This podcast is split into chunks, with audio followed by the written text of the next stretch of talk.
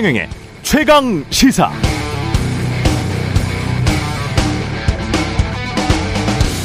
네, 대한민국 영업사원 1호의 외교 실적 얼마 써서 얼마 벌었는지에 대해서는 여야 의견이 대립되겠습니다만 얼마 썼는지는 숫자로 명확히 나왔습니다. 올해 정상 외교 관련 예산이 총 578억 원 사상 최고 수준이었다고 합니다. 긴축 재정 강조하고 국가 R&D 예산까지 대규모 삭감한다면서 정상 외교 관련 예산은 사상 최고 수준.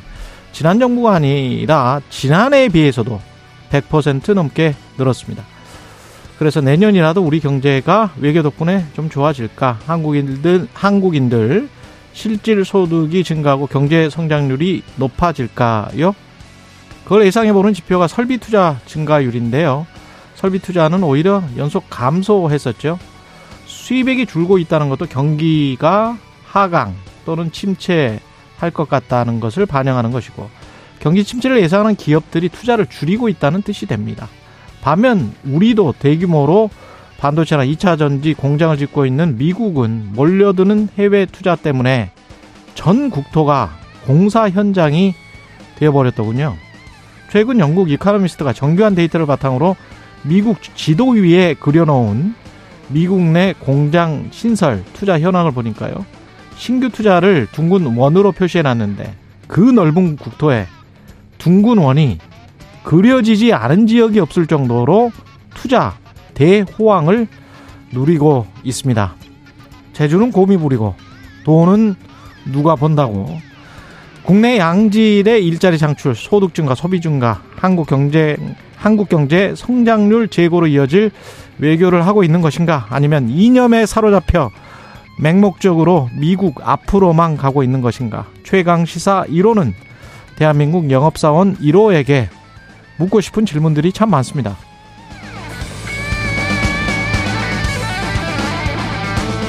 네, 안녕하십니까. 10월 12일 세상에 이익이 되는 방송 최경련의 최강시사 출발합니다. 저는 KBS 최경련 기자고요. 최경련의 최강시사 유튜브로도 실시간 방송합니다. 문자 참여는 짧은 문자 오시면 기본자 100원이 드는 샵 9730 콩오플 무료고요. 청취율 조사 기간인데요. 의견 보내주시는 분들 추첨해서 커피 쿠폰 그중 베스트 의견 주시는 분께는 두 분께는 치킨 쿠폰 드리겠습니다. 예. 두 분 좋으시겠습니다. 전화 받으시면 최경련의 최강시사 잘 듣고 있다고 말씀 음, 부탁드리고요. 오늘 최강시사 홍익표 민주당 원내대표 유승민 전 국민의힘 의원 차례로 만나고요. 장윤선 신인규 장신 커플과 함께하는 장신 뉴스 준비되어 있습니다.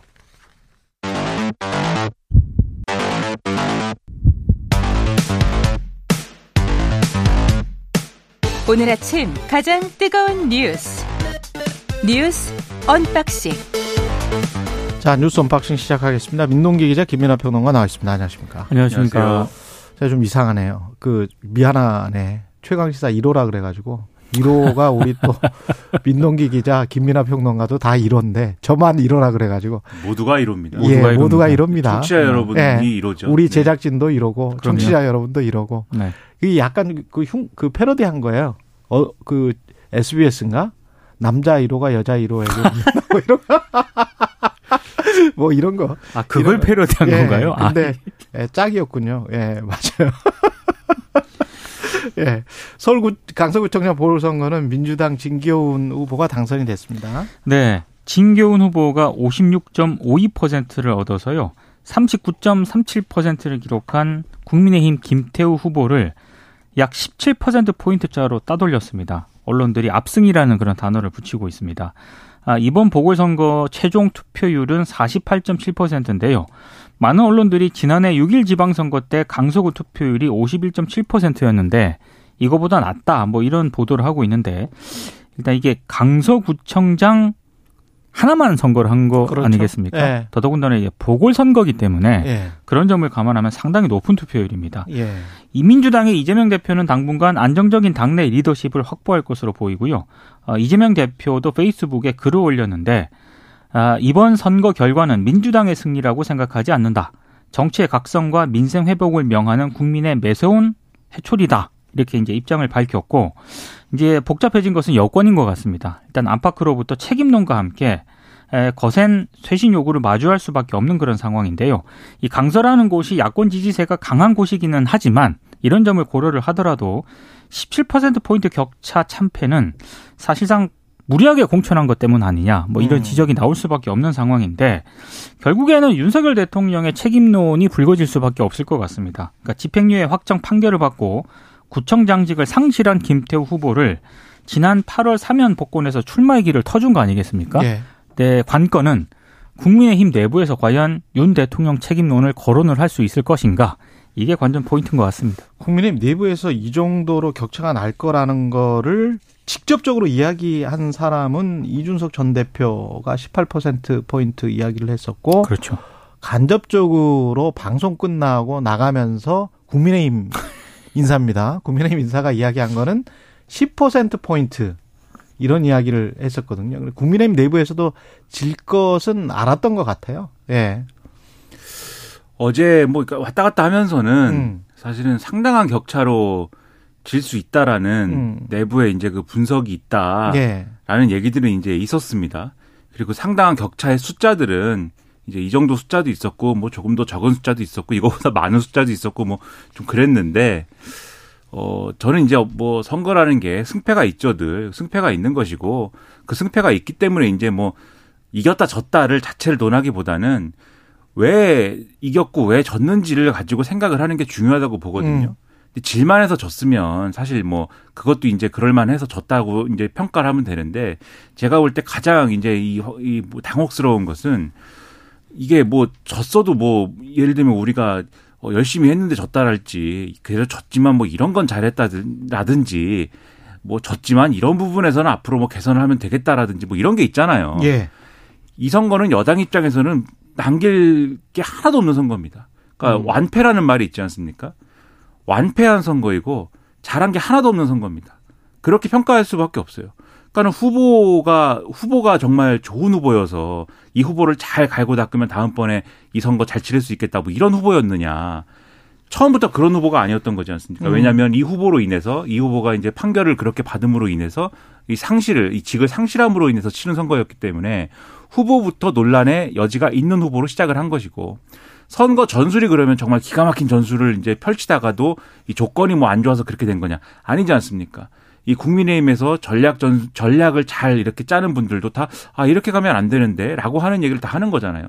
전국적으로 소문이 나는 선거를 왜 치르지? 이렇게 다 얘기한 거 아닙니까? 불리한 조건이면은 지역 밀착형 선거 이런 거를 치러야 되는데 심지어는 충청도 사람들도 강서구청장 선거 얘기를 한다는 거잖아요. 했다는 거잖아요. 예. 자 그런 얘기 많이 들었습니다. 타지 사람들도 강서구에 가본 적이 없는 사람들도 강서구청장 선거 얘기를 한다 지금 음. 그 정도로 여당이 전국적 선거를 만들었다라는 거에 대해서 그 지면은 상당한 타격이 될 수밖에 없는 전략을 왜 썼을까라는 얘기 한다. 그러니까 이 전략 전술의 문제에 있어서도 어, 상당한 패착이 있는 선거였던 것이고 그런 것들을 종합을 해보면은 이 선거가 과연 여당에 남길 수 있는 게 뭘까를 생각을 해보면 그야말로 있을 수 없는 선거를 사실은 치른 음. 거예요. 그러면 그런 선거를 치른 이유가 뭘까를 생각을 해보면 결국은 이 모든 사태는 대통령으로부터 시작이 된 거거든요. 그렇죠. 대통령이 김태우 후보를 사면을 하면서부터 음. 여당은 그러면 김태우 후보를 공천하지 않을 수가 없는 상황이 된 것이고 김태우 후보를 공천을 하면서부터는 이런 방식으로 선거운동을 할 수밖에 없는 상황으로 내몰린 것입니다. 음. 그러면 결국 그 상황에 대한 평가를 스스로 하고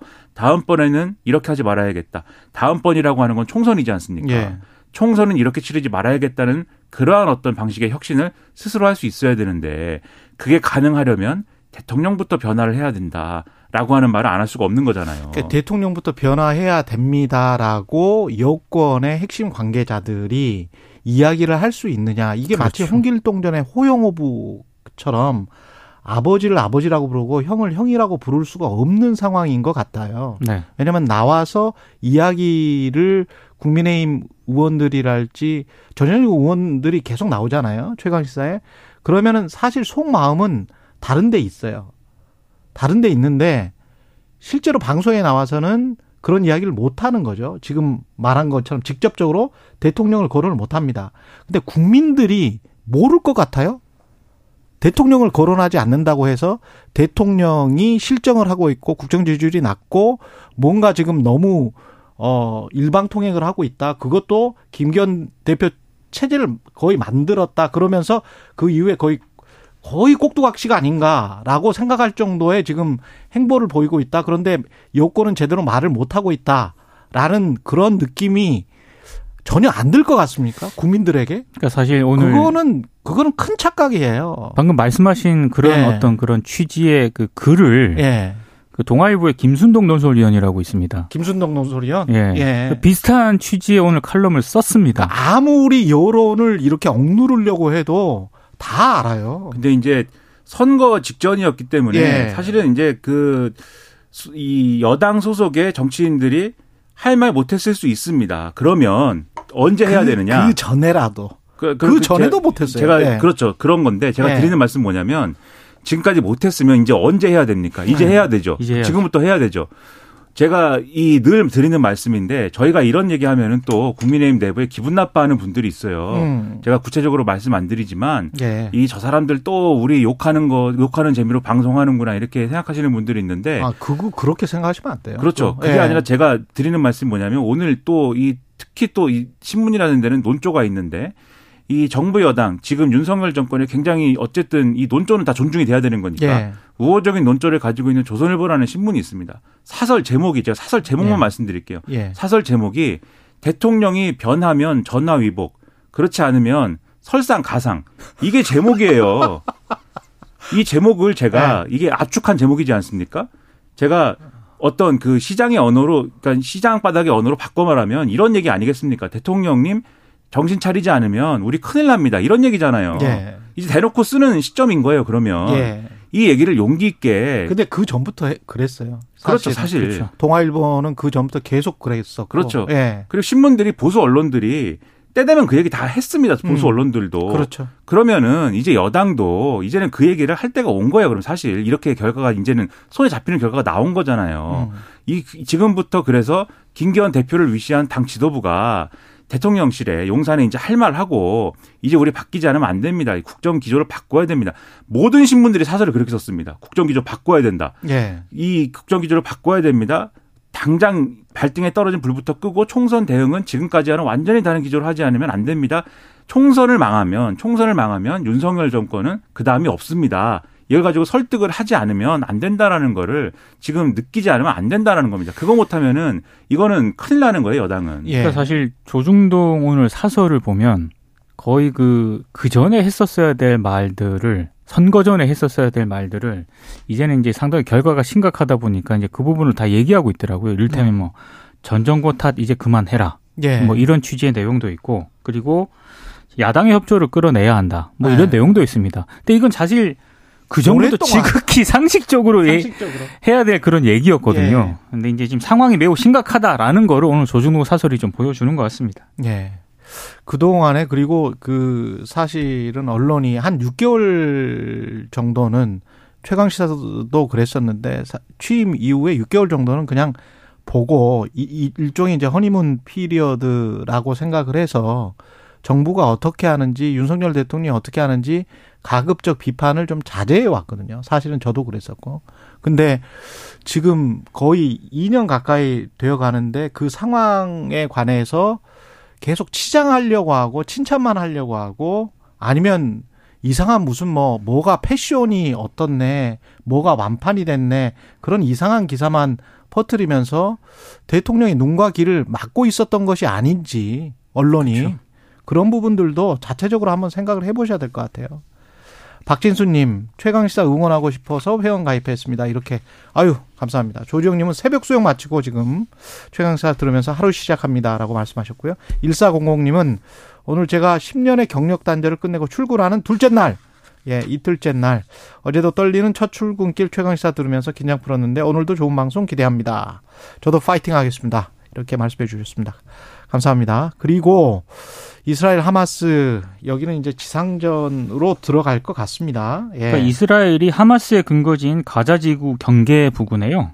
뭐 탱크, 장갑차 등으로 에워쌌습니다. 30만 병력이 그렇습니다. 예. 지상군 진입이 임박했다는 것을 이제 시사를 하고 있고요. 실제로 이스라엘 당국이 가자지구 인근 자국민들에게 대피를 준비하라. 향후 72시간 동안 버틸 음식, 물 등을 충분히 마련하라. 이렇게 지시를 했는데 이것 역시 지상전 임박을 알려, 알려주는 그런 신호로 풀이가 되고 있습니다. 특히 미 백악관 국가안보 보좌관 있지 않습니까? 제이크 네. 설리번. 바이든 대통령이 모든 확전 시나리오에 대한 비상계획 수립을 지시했다. 향후 전개될 잠재적인 시나리오에 대해서 동맹, 파트너 국가와 협의하고 있다. 이제 이렇게 브리핑을 했는데 예. 이 브리핑 내용 자체가 지상전 개시로 민간인 안전이 우려되는 그런 부분과 관련해서는 뭐 이스라엘이라든가 이집트 등과 대비 통로 확보를 논의하고 있다 이런 뜻으로 일단 해석이 되고 있습니다. 아, 문제는 이 과정에서 이스라엘과 팔레스타인 뭐 하마스는 물론이고요 가자 지구에 있는 민간인들이 있지 않습니까? 그렇죠. 특히 어린이들이 대규모로 이제 양쪽의 공습과 이런 음. 공격으로부터 학살 당하고 있다는 그런 점인데 지금 백린탄 이야기까지 나오더라고요. 맞습니다. 예. 그래서 뭐 어제 이스라엘도 그 학살의 정황을 또 외신들에게 보도를 했고 음. 오늘 또 이스라엘이 보복 공격으로 따른 또 하마스 저 하마스 그 팔레스타인 쪽의 민간인 학살도 어린이들도 많이 희생이 된 것으로 보도가 되고 있거든요. 예. 확전은 좀 경계를 해야 될 것 같은 상당히 지금 우려가 되고 있습니다.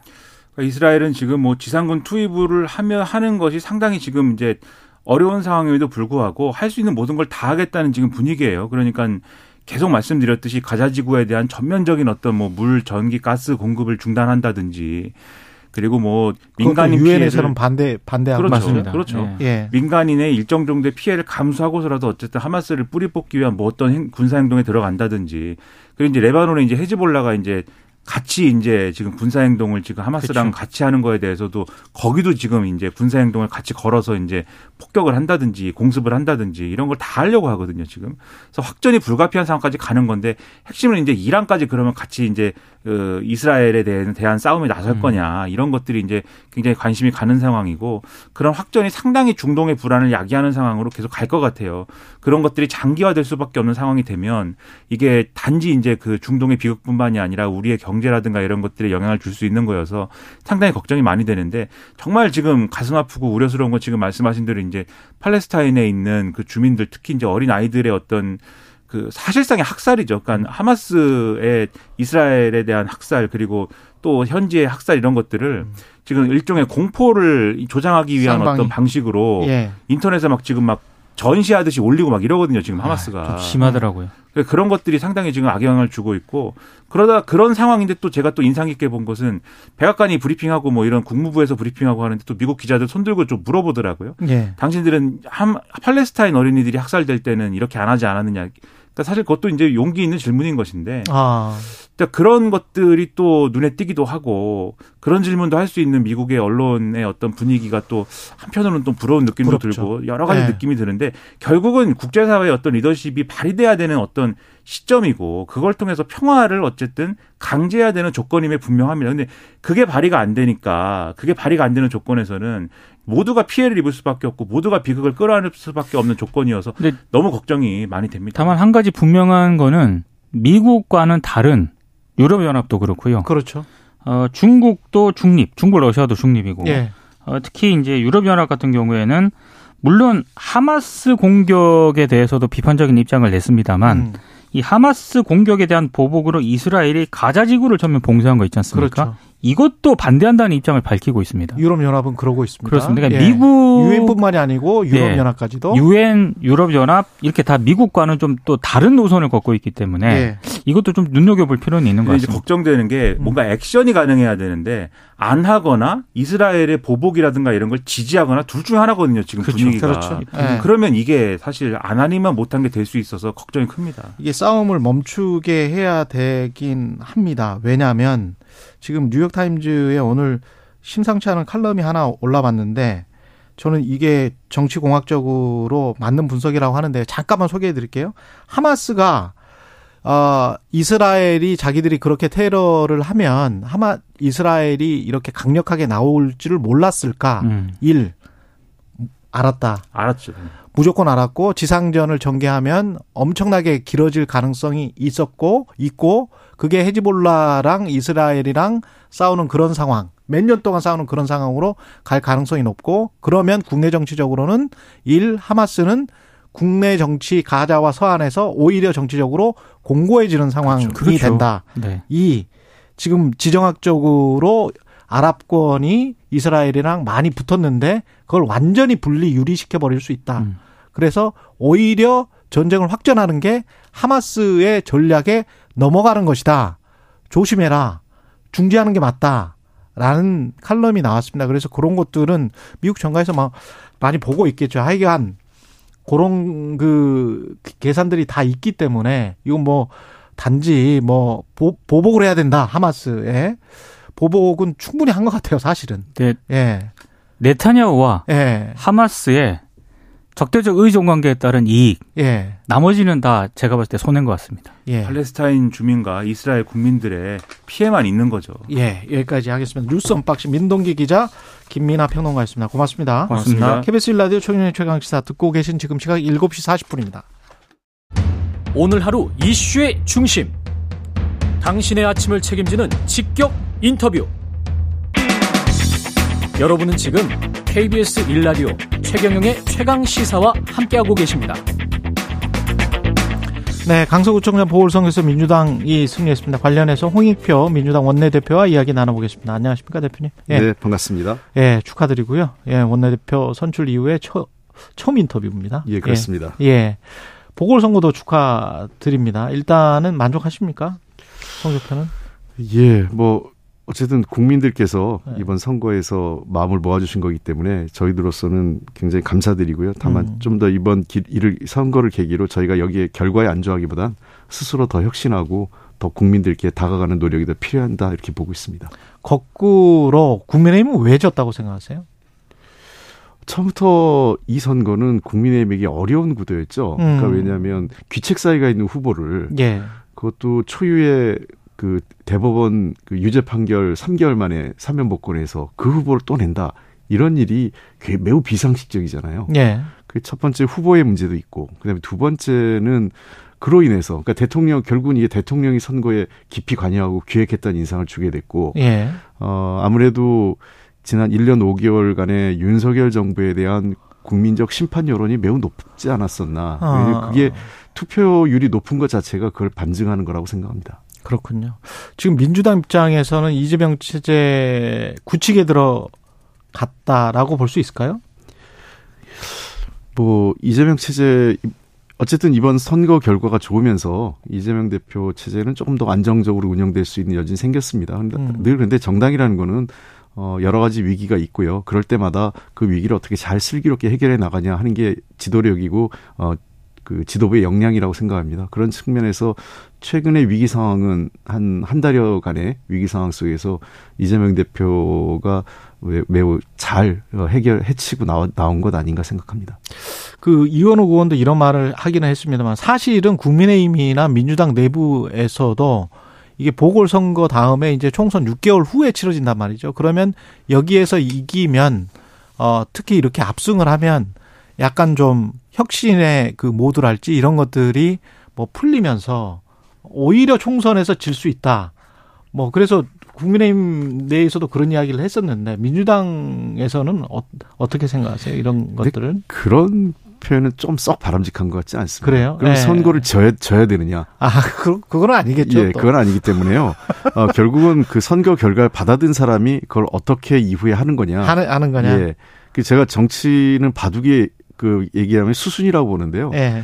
어느 한 그 점 때문에 그 바둑돌 하나 때문에 승패가 갈리는 게 아니라 그 돌을 놓고 난 이후에 수순이 어떻게 가느냐에 따라 승패가 갈리는 거라고 보거든요.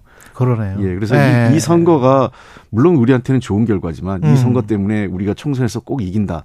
또 이- 이로 인해서 우리가 오만해서 진다는 건 그 두 가지 다 성립되지 않는 얘기죠. 예. 선거에서 읽을 수 있는 민심 같은 게 있을 것 같은데 네. 어떻게 느끼셨어요? 어, 첫 번째는 아무래도 경제 민생이 매우 어렵습니다. 음. 어, 지금 여러 가지 수치 상황으로 도리어 코로나 때보다 더 어렵다라는 얘기를 어, 많은 분들이 하고 계세요. 예. 그런 그럴 정도로 이 경제 민생에 대해서 윤석열 정부가 어떠한 대책도 내놓지 못하고 있는 것이 국민들의 첫 번째 심판 요소인 것 같고요. 예. 두 번째는 이 정치권 특히 대통령과 정부 여당의 태도의 문제인 것 같아요. 어. 어, 뭐 저희도 한, 한때 정부 여당 때 그런 비판을 들은 적이 있지만 어, 정부 여당이 좀 더 그 비판적인 목소리나 국민들의 어떤 목, 그 다양한 목소리에 귀 기울이고 어, 그 목소리에 대해서 어떻게든 반응하고 노력하는 모습을 보여줘야 되는데 예. 어, 굉장히 오만하고 독선적인 모습을 음. 보였거든요. 예. 그러한 모습들도 이번 국민들을 좀 화나게 했던 그게 음. 강서 국민들의 표가 결집된 것 아닌가 생각되고요. 어, 마지막으로 한 가지 더 말씀드린다면 전반적으로 그 우리 사회의 그 다양한 사회적 갈등을 증폭시키고 있는데 그 사회적 갈등 증폭에 그 진원지가 도리어 대통령과 여당 아니냐 음. 이런 문제 의식도 있는 것 같습니다. 민생 그다음에 태도 사회적 갈등의 진원지가 오히려 대통령실이나 집권 여당이 되고 있다. 변할까요? 글쎄 제가 선거 있을 때도 변해야 되는데 예. 그 우리가 흔히 사람 잘 안 변한다 예. 이렇게 얘기도 한번 한 적이 있었습니다만 예. 변해야 되죠. 이게 그냥 한 개인의 문제가 아니라 그렇죠. 어, 예. 음. 국정 운영을 책임진 분이기 때문에 대통령과 정부 여당은 어, 늘 선거가 왜 민주주의의 꽃이고 민주주의에서 투표가 왜 그렇게 중요하냐면 음. 어, 바꾸는 이유이고 명분이거든요. 안 바꿔도 바꿀 수 있는 명분이 생기는 게 투표에서 지면 그렇죠. 아, 우리가 이러이러니까 바꿔야겠다라는 그 명분을 만드는 거거든요. 예. 그래서 저는 어, 대통령 개인의 어떤 개인사가 아니고 음. 국민과 국가를 책임지는 공적인 그 자리라는 걸 감안하면 음. 국민들이 왜 이런 결- 선거 결과를 만들었을까 그런 걸 감안해서 어, 기존의 태도에서 좀 바꿔야 된다고 생각합니다. 그 바로미터가 되는 게 이제 김행 장관 후보자 임명이냐 아니냐 이런 게 될 것이고 조금 더 가면 김기현 체제에 관해서 이렇게 계속 갈 수 있느냐 없을, 없을 것이냐 이런 것일 텐데 정부 여당이 어떻게 판단할 거라고 보세요? 이런 것들. 글쎄 저는 김행 카드는 김행 네. 후보자 카드는 이미 그거는 의미 없는 카드라고 생각을 하고요. 아 그래요? 예. 예. 그 기본적으로 장관 부적격자라고 생각을 합니다. 아 그래요? 예. 예. 그래서 뭐 김행 카드를 갖고 수- 수습책으로 얘기한다는 거는 음. 어, 이건 어불성설인 거고요. 예. 어, 최소한 그 총리를 비롯해서 내각에 대한 전면적 쇄신이 필요합니다. 총리를 비롯한 내가의 전면적 예. 쇄신이 필요하다. 그 그걸 단순히 국회가 다수 여당의 횡포라고만 생각하지 마시고 왜 국회에서 다수 다수당이 어 저희뿐만 아니라 정의당이나 다른 당까지 같이 의견을 모아서 총리 해임 권한을 냈을까 하는 문제를 좀 받아들여야 될 것 같습니다. 그래서 예. 어 다수당의 의견이 있고 그다음에 총 총선 결 이번에 그 재보궐 선거 결과가 있기 때문에 예. 어, 내각 전면 쇄신과 함께 대통령이 포괄적으로 어, 한 번쯤은 음. 어, 대국민 어떤 사과까지는 아니더라도 어, 앞으로 국정 기조를 바꾸겠습니다는 그러한 그 입장문 정도는 발표하는 게 필요하지 않을까 생각을 합니다. 화합과 통합과 그렇습니다. 예 이쪽으로 좀 가겠다. 예, 그리고 하나 더욱 붙인다면 음. 어떠한 형태든 어, 야당과의 대화 체계를 복원할 필요도 있다 생각을 합니다. 예. 민주당 내부의 통합과 화합에 관해서도 좀 여쭤봐야 될 것 같은데요. 어떻습니까? 지금 그 특히 이제 구속영장 기각 이후에 뭔가 분기점이 된 거는 같은데 뭔가 잠재돼 있는 겁니까? 어, 저는 좀 수습돼 가고 있다고 생각을 합니다. 수습돼 가고 예, 있다. 예. 어, 물론 그 당내 갈등이라는 것은 뭐 늘 있어 있어 왔고요. 그 갈, 결국은 그 갈등을 없애는 게 중요한 게 아니라 그 갈등을 어떻게 제도할 것인가 또는 그 에너지를 어떤 다른 방향으로 유도해 나갈 건가 하는 게 지도부의 역량이라고 생각합니다. 예. 그래서 현재 우리 당내에서도 다, 다양한 형태의 갈등 구도가 있는데 다행히 이번 재보궐 선거를 통해서 상당 부분 어, 의원들께서 마음을 모았다고 생각을 하고요. 어, 앞으로 우리가 지금 이번 국감 또는 앞으로 총선까지의 기간을 어, 앞두고 우리가 조금 더 어, 에너지를 어, 정부 여당의 실정과 독선을 바로잡는데 좀 더 집중한다면 어, 저는 훨씬 더 우리 당의 화합과 통합은 자연스럽게 이루어질 수 있다 생각을 합니다. 결국은 이제 공천인 것 같은데 당에 도움 안 되는 도움 안 되는 사람에게 공- 총선 공천 못 준다. 예. 정청래 의원은 당연한 말 아니냐 뭐 이렇게 이야기를 하던데 예. 어떤 의미가 있을까요? 그 아마 그 제가 어떤 MBN 방송에서 예. 했던 얘기인데 그 전 풀 동영상을 보시면 예. 원론적인 얘기란 걸 잘 아실 겁니다. 아. 그러니까 뭐냐면 우리 당은 시스템 공천이 있고 음. 그리고 제가 늘 원내대표 되고 나서 제일 중요하게 강조, 강조한 게 원칙과 기준 얘기하는데요. 예. 원칙과 기준이 그럼 뭐냐? 당 운영 그 통합과 음. 내년 공천까지. 그래서 시스템 공천에 따라서 중요한 원칙은 투명하게 공개적으로 하겠 공, 그, 그 공정하게 하겠다. 음. 그리고 기준은 당연히 당에 도움이 되느냐 안 되느냐. 그러니까 어느 정당이 당에 도움이 안 되는 사람을 그렇죠. 공천합니까? 예. 예. 그러니까 저 당에 도움이 된다는 건 특히 총선 시기에는 당이 총선에서 승리할 때 도움이 되는 사람 얘기하는 거 아니겠습니까? 그렇죠. 예. 그러니까 원론적인 얘기입니다. 본인 한 표라도 더 얻을 수 있고 그 지역에서 상대 후보에 대해서 보다 경쟁력 있고 승리할 수 있는 사람이 당에 도움이 되는 사람 아니겠습니까? 음. 아마 가결파 의원들이 누군지는 모르겠습니다만 당에서도 특정을 안 하고 있기 때문에 가결파 의원들은 그렇게 생각하는 것 같아요. 과거의 행동들이 그러니까 가결 쪽의 뉘앙스의 행동들이 공천의 기준이나 뭐 어떤 평점을 매기는데 뭔가 작용을 하는 것 같지 않느냐? 그거를 좀 명확히 해달라는 그런 건가요? 그거는 전혀 우리 제도를 더 잘하시지 않습니까? 예. 이해찬 당대표 시절부터 만들었던 거고요. 예. 그때도 제가 당직을 맡고 있었기 때문에 잘 아는데 예. 다 평가에 대한 구, 항부이 매우 구체적입니다. 음. 예를 들면 뭐 당대표한테 잘 보인다고 점수를 더 받는 구조도 아니고요. 예. 예. 당대표한테 미움받는다고 덜 받는 구조도 아닙니다. 그래서 음. 더 잘하실 거예요. 그리고 음. 우리 당의 기본 원칙은 경선입니다. 음. 그러니까 자꾸 뭐 물론 저 일부 우리 지지자들께서 오해가 있는 게 뭐 누구는 단수 공천 받았다. 제가 21대 국회에서 다, 단수 공천을 받았는데 예. 이해찬 대표 체제에서 뭐 당직을 맡고 있고 잘 보여서 다- 단수 공천 받은 게 아니라 경쟁자가 없었습니다. 음.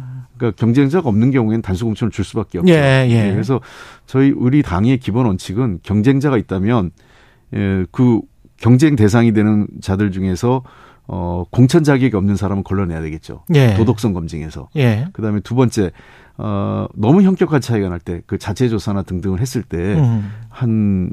우리가 그 기준을 그때그때 정하긴 하지만 대략 한 30% 이상 차이가 나면 경선 자체가 의미가 없거든요. 그렇죠. 예. 그런 경우를 제외하고면 제외하고는 그러니까 공, 공천 자격에 문제 없고 경쟁률에 대해서 어느 정도 경쟁할 만한 사람이라면 누구나 다 경쟁을 시키는 게 우리 당의 시스템 공천의 기본 원칙입니다. 홍익표 대표님은 지금 강남으로 가셨기 때문에 네. 홈지 출마에 관련해서는 굉장히 자유로우신데 다른 민주당 의원들 특히 중진 의원들은 예. 이게 프레셔가 될까요? 어떻게 보세요? 압박이 늘 됩니까? 정치권이 선거 앞두게 되면 음. 다선 의원들은 어떠한 형태든 압박을 받습니다. 예. 그러니까 뭐 오래 했으니까 이제 그만둬야 되는 거 아니냐, 좀 더 큰 역할을 해야 되는 거 아니냐 이런 압박을 받는데요. 예. 어 그렇지만 그렇다고 늘 큰 변화를 가지는 않았습니다. 어. 어, 그래도 한 40%는 물갈이가 되지 않았나요? 이게 자연스럽게 보통? 그죠? 보통 네. 한한 30% 이상은 그렇죠. 물갈이가 되어 왔는데요. 어, 자연스럽게 그거는 뭐 꼭 다선만 이루어지는 게 아니라 초선도 음. 많이 그 떨어지고 그렇죠. 하다 보니까 네. 그렇게 되는 거고요. 어, 총선에는 임할 때 이 당의 전략과 그 당시 총선 구도가 중요합니다. 저는 이런 것 같아요. 우리 당이 총선 상황이 좋으면 예. 어떤 뭐 험지 출마라든지 뭐 희생이나 이런 게 좀 덜할 수도 있죠. 예. 근데 만약에 총선 상황이 빡빡해지고 그때 가서 예, 결과가 예. 힘들어지고 하면 당 안팎에서 뭔가 혁신 공천해야 되는 거 아니냐는 요구가 우리 당뿐만 아니라 국민의힘도 똑같다고 생각합니다. 그렇죠. 예. 그래서 그거는 지금 와서 뭐 그 누가 그만둬야 된다, 중진들이 험지 가야 된다 이런 얘기는 지금 할 얘기는 아니고 음. 12월 말 1월 달 가봐야 될 것 같고요. 다만 저는 일부에서 얘기하는 것처럼 삼선 뭐 하고 나면 동일 지역 출마를 금지를 제도한다. 이거는 좀 반정치적이다 이렇게 생각을 합니다. 삼선 연속인가요? 아니면 삼년 삼선까지만 하기에 삼선까지만 예. 뭐 띄엄띄엄 해도 뭐, 뭐 모르겠어요. 그게 좀 그거는 삼선 연속인지 3연속으로 지금 현재 된 건 예. 세 번, 그러니까 저 아마 17, 19, 21뭐 이렇게 하는 사람들도 있잖아요. 그 경우는 해당이 안 돼요. 지금 그 아. 그거는 해당이 안 되죠. 그러니까 세 번 연속된 사람 세 번 연속이죠. 얘기하는데, 예. 근데 그 선거 제도의 근간이 음. 잘한 사람은 한 번 더 기회를 더 주고 예. 못한 사람은 떨어뜨리는 게 선거 제도지 않습니까? 예. 해당 지역에서 잘한 사람을 세 번 연속했다고 해서 무조건 바꾸어야 되느냐? 그것도 좀 문제가 있고 음. 그 국회라는 것은 초재선만 필요한 게 아니라 때로는 5선, 6선, 7선도 필요할 때가 있어요. 그렇죠. 그래서 예. 그런 어 국회의 어떤 다양성이나 여러 가지 그 대표성 문제를 감안할 때에는 너무 그렇게 제도하는 것도 바람직하지 않고 그리고 음. 정치는 정치적 결정하고 판단하는 게 중요합니다. 예. 여기까지 듣겠습니다. 홍익표 민주당 원내대표였습니다. 고맙습니다. 예, 감사합니다.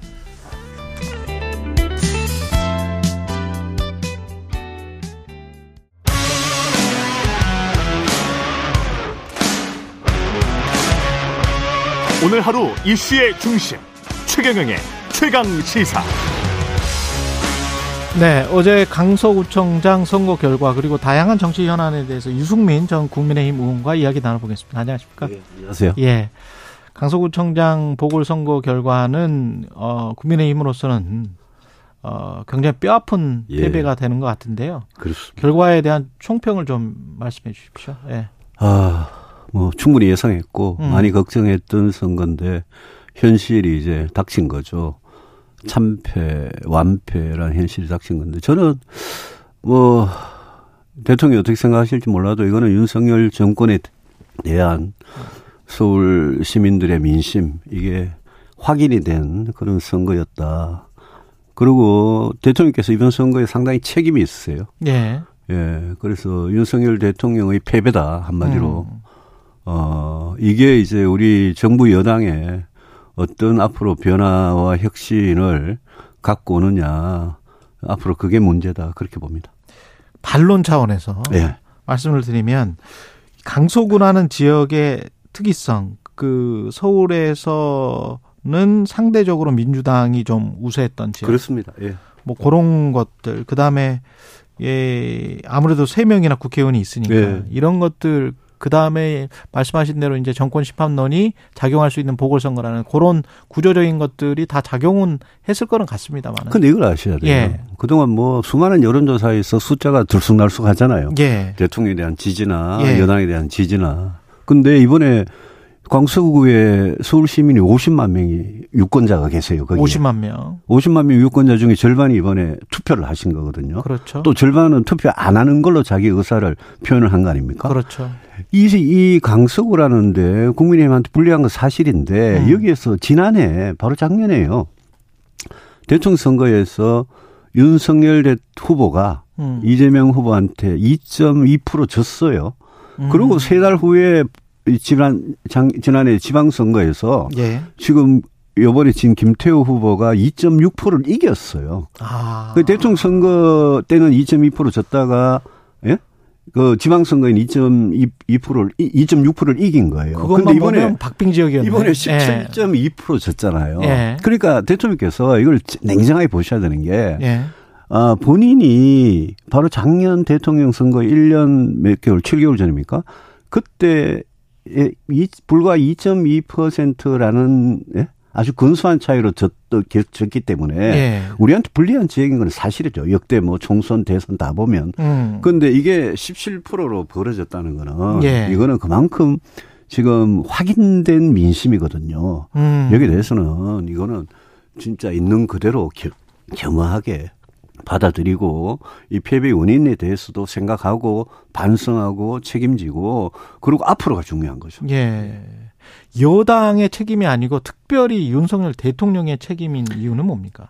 그 책임과 권한이 같이 가는 게 공정하잖아요. 예. 저는 이번 선거는 김기현 지도부에 대해서 책임을 물을 생각이 저는 전혀 없습니다. 음. 왜냐하면 그 사람들은 권한이 아무것도 없이 권한이 없었다. 아니 그 후보를 대부분 확정 판결 받은 후보를 3개월 만에 사면 복권을 시켜가지고 예. 선거에 내보낸 거는 그건 대통령의 의지였잖아요. 음. 그러니까 당에서는 그 후보를 내기 싫었고 당에서는 어떻게 생각하면 이번 재보궐선거는 뭐 무공천으로 갈 수도 있었던 상황인데 예.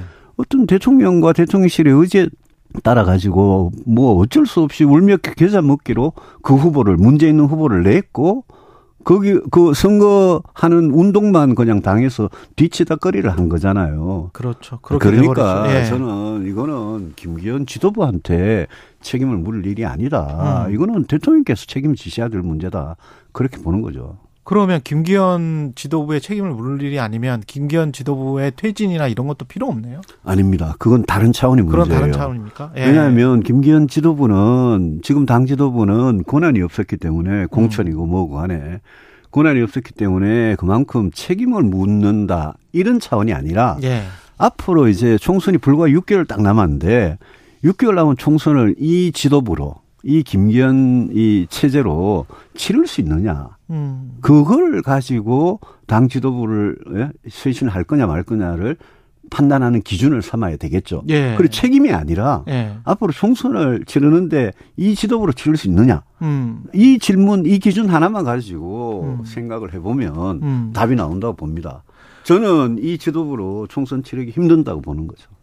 그러면 민주당도 당내 화합이나 통합, 뭐 비명계나 친명계 이런 이야기가 나오는데 네.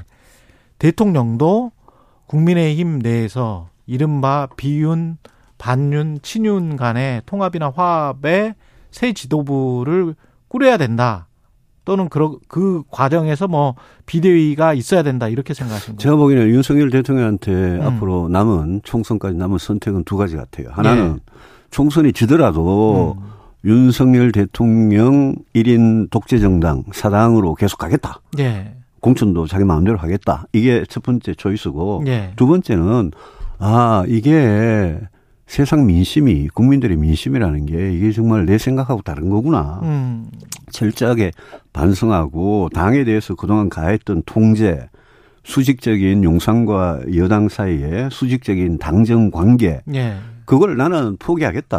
어. 그리고 당은 당대로 총선을 이기기 위해서 완전히 백지에서 새로운 전략을 수립하고 새로운 지도부를 만들고 그렇게 해라. 음. 라고 윤석열 대통령께서 만약 양보를 철저하게 변화를 하시면 예. 그러면 저는 총선 승리 가망성이 있다고 봅- 봅니다. 아. 근데 그 선택에서 이제까지 했던 걸 보면 윤석열 대통령께서 그동안 뭐 여러 가지 사건에서 어, 절대 책임을 안 지잖아요. 예. 자기 과오를 오류를 인정을 하지 않잖아요. 사과. 그 이제까지 했던 걸 보- 인색하고. 예, 이제까지 했던 걸 보면 안 바뀔 것 같아요.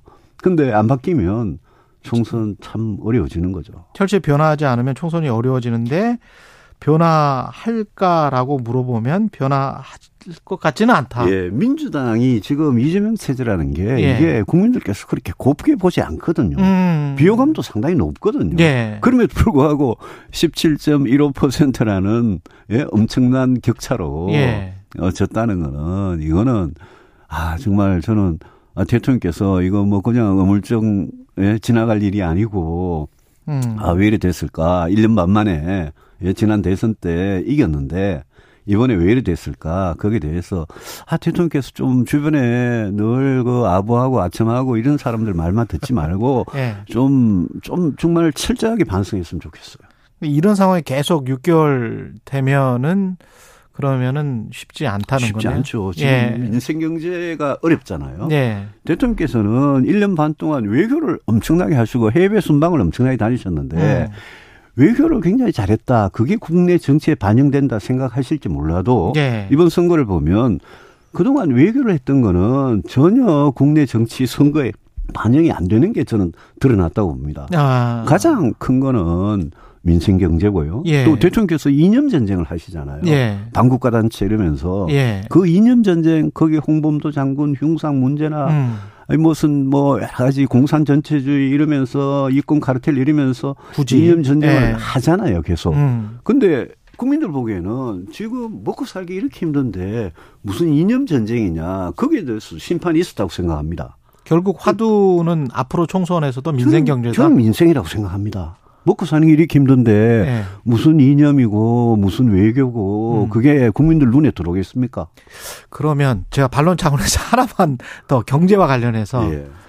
미국이 저렇게 나오는데 네. 그러니까 바이든 대통령이 동맹들을 이용해서 전반적으로 중국 봉쇄 전략을 저렇게 취하는 상황에서 한국이 어차피 그 방향으로 갈 수밖에 없는 상황에 안 갈 수가 있었느냐 라고 반론하는 음, 사람들이 있습니다. 미국이 예. 트럼프 때도 마찬가지고 바이든 때도 마찬가지고 미국은 자기들 이익밖에 생각 안 합니다. 지금. 그렇죠, 그렇죠. 그렇잖아요. 예.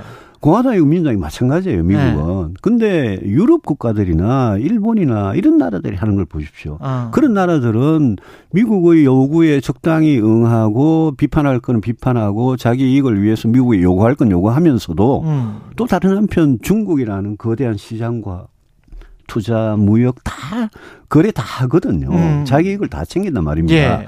그러니까 경제는 경제고 안보는 안보인 거예요. 우리가 어. 안보를 위해서 한미 동맹을 중시하는 거는 저는 뭐 늘 주장하던 건데 예. 경제는 복잡 다단하고 예. 경제는 우리가 중동이 됐든 아프리카 됐든 남미가 됐든 중국이 됐든 예. 우리가 이익을 취할 수 있는 데는 다 취해야죠. 음. 그래서 내가 너무 한밀 거기에만 의존해서 경제까지 거기에 종속을 시키지 마라. 예. 그거는 우리 경제가 굉장히 위험한 거다. 예. 그런 주장을 늘 하는 거죠. 개별 의원들의 노력, 하태경 의원 같은 경우에 이제 부산에서 어, 서울로 출마하기로 하긴 했습니다만은 네. 홍준표 시장은 제살길 찾는 것이다 이렇게 평가 절하는 했는데 그럼에도 불구하고 어, 빨리 제살길을 찾 찾는 것이라고 했을지라도 빨리 찾는 거는 저, 저는 뭐 하태경 의원이 예, 평가할 만하다고 예, 싶- 부산 해운대에서 삼선을 했잖아요. 예. 뭐 오랫동안 예. 같이 정치하던 사람인데 부산 해운대에서 삼선하고 서울의 험지에 출마하겠다는 그 결심 자체는 음. 저는 굉장히 중대한 그렇죠. 예? 본인 예. 나름대로 정치 인생을 네. 이렇게 정치 인생에서 굉장히 중요한 결심을 한 거라고 음. 보고 싶고 어 저는 뭐 하태경 군 같이 그렇게 인지도가 높고 예. 그런 분들이 어 서울의 수도권의 험지에 더 이렇게 오면 좋겠어요. 이번 선거 보세요. 우리가 그동안 여러 가지 여론조사를 보면서 국민의힘이 서울에서는 경기도보다는 서울이 낫다. 약간 이런 생각이 있었어요. 음. 근데 이번에 서울에서 물론 강서가 불리한 데지만 그렇죠. 서울에서 참패를 했잖아요. 예. 경기도는? 우리가 늘 더 어렵다고 생각했거든요. 예. 근데 더 많은 의석이 경기도에 있습니다. 그렇잖아요. 그러네요. 예. 그래서 서울과 경기도를 합치면 인천까지 합치면 수도권이 절반인데 음. 이 선거가 총선을 완전히 결정을 하는 거죠. 예. 그래서 저는 뭐 그런 이 서울 험지에 출마하는 그런 결단을 내리는 내리는 정치인들이 좀더 나왔으면 좋겠고 문제는 문제는 그런 거 아니겠어요? 영남에서 저도 뭐 대구에 사선을 했습니다만은 영남에서 하던 정치를 하던 분들이 예. 그럼 수도권에 오면 음. 그게 통하느냐 음. 경쟁력이 있느냐 예. 그걸 봐야 되겠죠. 저는 뭐 당 대표고 원내 대표고 뭐 뭐 저 당의 지도부는 서울 험지로 오라 윤핵관들은 서울 험지로 오라 뭐 그런 말들 쉽게 하는데 예. 오히려 공천이라는 거는 가장 경쟁력 있는 후보를 내야 되기 때문에 예. 그분들이 그럼 서울 오고 경기도 오면 경쟁이 있느냐 음. 그거를 생각해야 되겠죠. 만약에 변화하지 않을 것이다라고 말씀은 하셨습니다. 오늘 전망하셨지만 어, 파격적으로 예. 유승민 의원을 비대위원장을 앉히고 서울의 어, 핵심 지역에 에, 출마를 하게 하고 제가 아는 윤석 예 말씀하십시오 말씀하십시오. 만약에 그렇다면 예. 아니 뭐 진짜 변화해서 그러면 받아들이시겠어요? 제가 그동안 예. 겪어본 윤석열 대통령으로서는 상상을 할수 상상할 없는 수 없습니까? 예, 그런 변화를 말씀하시는 거기 때문에 예. 그런 변화가 오기 전까지는 저는 뭐 답할 이유가 없다고 생각. 아까 그, 저, 예. 저, 저, 홍준표 시장 예. 이야기를 하셨는데, 하태경 의원 예. 이야기 하시고, 아, 홍 시장님도 후배들한테 좀, 예. 좀 그만하셨으면 좋겠어요. 덕담도 좀 예. 해주시고 예. 예. 뭐, 대구시장이 뭐 할 일 없어서 맨날 정치 기사 보면서 정치 페이스북만 씁니까? 예. 예. 그리고 방금 말씀하신 그 윤 대통령의 예. 뭐 그런 그런 예? 파격 행보가 있다. 파격 행보 그거에 대해서는 진짜 제가 상상이 안 돼요. 아, 근데 그래요? 제가 상상력이 상상력이 풍부하군요. 거를 제가 아까 말씀드렸잖아요. 예. 그냥 사당화의 길로 계속하고 음. 총선 지더라도 마이웨이를 고집하느냐 예. 아니면 이번에 예. 한번 뭐 내각도 완전 히 전면 쇄신하고 음. 예? 당도 인적인 완전히 쇄신을 하고 예. 공천도 공천권 대통령 완전히 내려놓고 예. 당무에 개입하지 말고 예. 당이 진짜 알아서 국민과 나라를 위해서 잘해봐라. 나는 이제 더 이상 당에 개입 예. 안 하겠다. 예? 만약 이런 식으로 윤 대통령이 바뀌면 그거는 진짜 아, 국민들한테 박수 받을- 천지 예. 개백할 일이죠. 예. 근데 그거는 엄청난 박수를 받고 예. 총선에서 승리의 가장 큰 원동력이라고 평가가 될 수 있겠죠. 그렇게 되면 총선에서 어떤 역할을 할 어, 공간도 열릴 거 아닙니까? 제 개인의 뭐 공간에 예. 대해서는 예. 저는 뭐, 뭐, 뭐 별로 생각 안 해봤습니다. 예. 근데 연말 전에 예. 고민을 끝내겠다라고 말씀을 하셨었던 걸로 제가 기억합니다만. 최 기자님, 예. 제한테는 모든 선택지가 다 열려 있습니다. 그렇죠, 지금. 사실은. 예. 최 기자님 이 자리에 예. 연말까지 계시면 제가 제가 그때 와서 좀 더 진전된 말씀을 드릴게요. 아, 그걸 또 장담을 못 하겠는데요, 제가? 그렇게 되네, 예. 김행 그 여성가족부 장관, 아유, 황급하게 다른 주제로 넘어가야 되겠다. 그럽시다. 예. 김행 여성가족부 장관 후보자 같은 경우는 이런 상황에서 임명을 할까요? 이거는 정말 아닐것 같은데, 뭐, 이렇게 아니, 되면. 아니, 진짜 말이 안 되는 거 아닙니까? 예? 그, 저, 저는 예. 이번 강서구 선거가 그 결과에 관계없이 예. 그 문제가 불, 불거졌을 때 예. 바로 임명체를 하셨어야죠. 아, 예? 선거 전에 그렇죠. 예, 강서구 선거 전에 했으면, 예. 하셨어야죠. 그리고 지금 뭐 선거 참패로 끝났지만 예. 뭐 김행 그 장관 후보자의 음. 경우에는 저 본인이 뭐 자진 사퇴를 하든 음. 저는 더, 더, 더 좋은 거는 대통령께서 내정한 예. 임명이 아니죠. 그 내정한 후보자로 내정한 거를 처리하는 게 맞다 봅니다. 예.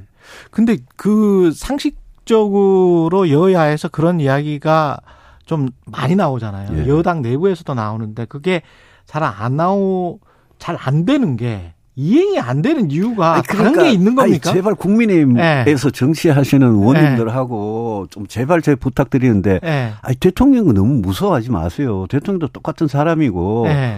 대통령 무섭죠. 공천권을 갖고 막 힘들고 거기다가 막 검찰까지 대통령 말대로 움직이는 것 같으니까 예. 무섭겠죠. 예. 근데 너무 무서워하지 마세요. 음. 무서워하지 말고 대통령한테 자꾸 끊임없는 그런 뭐 진언이라 그럴까 충고라 그럴까 음. 그걸 진심을 가지고 그렇게 계속 말을 하는 사람이 음. 있어야 되고 소위 지금 국민의힘 중진들이다 이런 네. 분들 책임이 진짜 큽니다. 전부 다 입 다물고 가만히 있잖아요. 초선들 아이 그 역대 여당의 초선들 중에 이렇게 맥없는 초선들 처음 봤습니다. 음. 그 조선들도 조선들이 가장 장점이 뭡니까? 정치 경험은 없어도 개혁 정신이 있다는 거 아니겠습니까? 예. 그 대통령 너무 무서워하지 말고 예. 좀할 말을 해서 이번에 대통령이 그 권한을 내려놓고 그 지배권을 당을 지배하는 그 권력을 내려놓고 당이 거듭나지 않으면 정말 어렵습니다. 아니, 총선에 서 지면 예. 윤석열 정부 끝나 끝나는데 예. 예? 대통령께서도 지금 냉정하게 판단하셔야 돼요. 음. 총선 지배하는 대통령의 국정 운영은 거의 불가능하게 될 상황으로. 불가능하죠. 예. 지금 총선에서 이겨가지고 하고 싶은 개혁 하겠다고 기다리고 있는 거 아닙니까? 예. 아까 홍익표 원내대표, 민주당 원내대표는 내각의 총리를 포함해서 내각의 전면 개편 예. 이야기를 했는데 그 신원식 유인촌 장관까지 신임 장관들까지 이미 임명이 된 상황이긴 합니다만 이 필요하다고 보세요. 그 최근에도 그 이동관 방통위원장에 예. 음. 이어서 세 명의 장관 후보자들 그중에 두 명은 임명을 했죠. 네. 이 인사에 대해서도 국민들께서 굉장히 안 좋게 평가하시는 부분이 분명히 있어요. 그렇죠. 예. 예? 예. 뭐 진짜 인사를 보면 오만과 독선이 그냥 드러나잖아요. 예. 내각을 전체 100%를 다 뭐 바꾼다까지는 몰라도 음. 저는 전면 쇄신을 할 필요는 있다고 생각을 합니다. 총리까지. 예, 민주당 예. 원내대표께서 아까 그렇게 예. 주장을 하셨다면 예. 아마 속으로는 전면 쇄신 안 하는 걸 바라고 있을지 몰라도 전면 쇄신하는 게 당연히 맞고요. 예. 지금 대통령과 국민의힘이 이번에 작은 선거지만 음. 음, 우리 수도권 시민들 민심을 확인한 선거잖아요. 예. 그대로. 예. 그러니까 이번 선거를 진짜 계기로 어, 대통령도 바뀌고 국민의힘도 바뀔 수 있다면 저는 내년 총선 우리가 이길 수 있다고 확신합니다. 예. 민주당이 저 민주당이 야당 잘 역할. 제대로 못 하거든요. 예. 민주당이 민생이나 이쪽에 집중을 지금 못하고 있다. 그리고 못 하고. 방향이나 예. 목표 지점도 정확하게 설정하지 못하고 있다고 느끼세요. 그렇습니다. 그래서 예. 민주당이 지금 1특검 4국조 이런 거 예. 있잖아요. 예. 그리고 대통령께서 아까 전면 인사 쇄신뿐만이 아니라 음. 후쿠시마 오염수는 이미 지난 일이지만 음. 거기서 입장을 재정리를 하고 예. 양평 고속도로나 해병대 수사 아, 수사단장 문제나 예. 홍범도 장군 흉상 이전 문제나 이런 민주당의 공 격거리들 있잖아요. 예. 또 국민 많은 국민들께서 반대를 하고 있는 예. 그런 부분들은 저는 이번 기회에 착착착 이렇게 정리를 해버렸으면 좋겠어요. 그냥 양평 고속도로. 같은 경우에는 예. 뭐 예컨대 예타 원안이 있으면 예. 그냥 원하는 대로 가겠다. 아. 그리고 해병대 수사단장 같은 경우에는 이런 이런 좀 문제가 있었지만 예. 어, 국방부가 예? 그 수사단장을 끊임없이 지금 기소하고 재판 받도록 하고 그렇죠. 있잖아요. 예. 아 그것도 기소 중단을 해버리고요. 아, 기소 중단을 해버리고. 그리고 아니 그런 그런 거를 네. 아주 파격적으로 혁신적으로. 풀어나가면 예. 홍범 홍범도 장군 흉상 그냥 예? 놔둬라. 그것도 그냥 두고요. 예. 그렇게 하면 그러면 국민들께서 아 윤석열 정권, 윤석열 대통령께서 이제 뭔가 국민들의 목소리를 듣기 시작하는구나. 민심을 느끼지 말씀이죠. 않겠습니까? 예. 그리고는 저 해외 순방 제발 좀 그만 다니시고 민생 경제에 집중하시면 예. 저는 그러면 민심이 돌아올 거라 봅니다. 민시 민 민생은 뭐부터 챙겨야 됩니까? 지금 한국 경제가 설비 투자도 안 되고 수입도 좀 줄어들고 여러 가지로 너무 힘든데요. 예, 너무 힘든데요. 힘든데 예. 사고는 위기가 이렇게 확 터지는 거는 예. 그거는 부실 부채 부분에서 그렇죠. 올 가능성이 많잖아요. 그렇죠. 건설 PF도 그렇고요. 예. 가계 부채 그렇고 예. 건설 PF 아니더라도 많은 지금 좀비 기업들의 부채 음. 문제가 지금 막 몇 년 동안 축적이 돼 왔거든요. 예. 그이 부채 가계 부채든 기업 부채든 부채가 터지지 않도록 잘 관리하면서 그러면서 물가 아 여기에 굉장히 좀 신경을 써야 되고 성장세는 뭐 자꾸 상저하고라고 하반기 되면 좋아지고 내년 되면 좋아진다는 희망 예. 고문을 하는데 그럴 일은 아닌 것 같아요. 성장은 투자 소비 이런 내수든 수출이든 살아나면 성장은 되는 거거든요. 예. 그러니까 지금 굉장히 IMF 위기나 2008년의 금융위기 같은 그런 위기가 중국에서는 이미 약간 시작이 됐거든요. 예.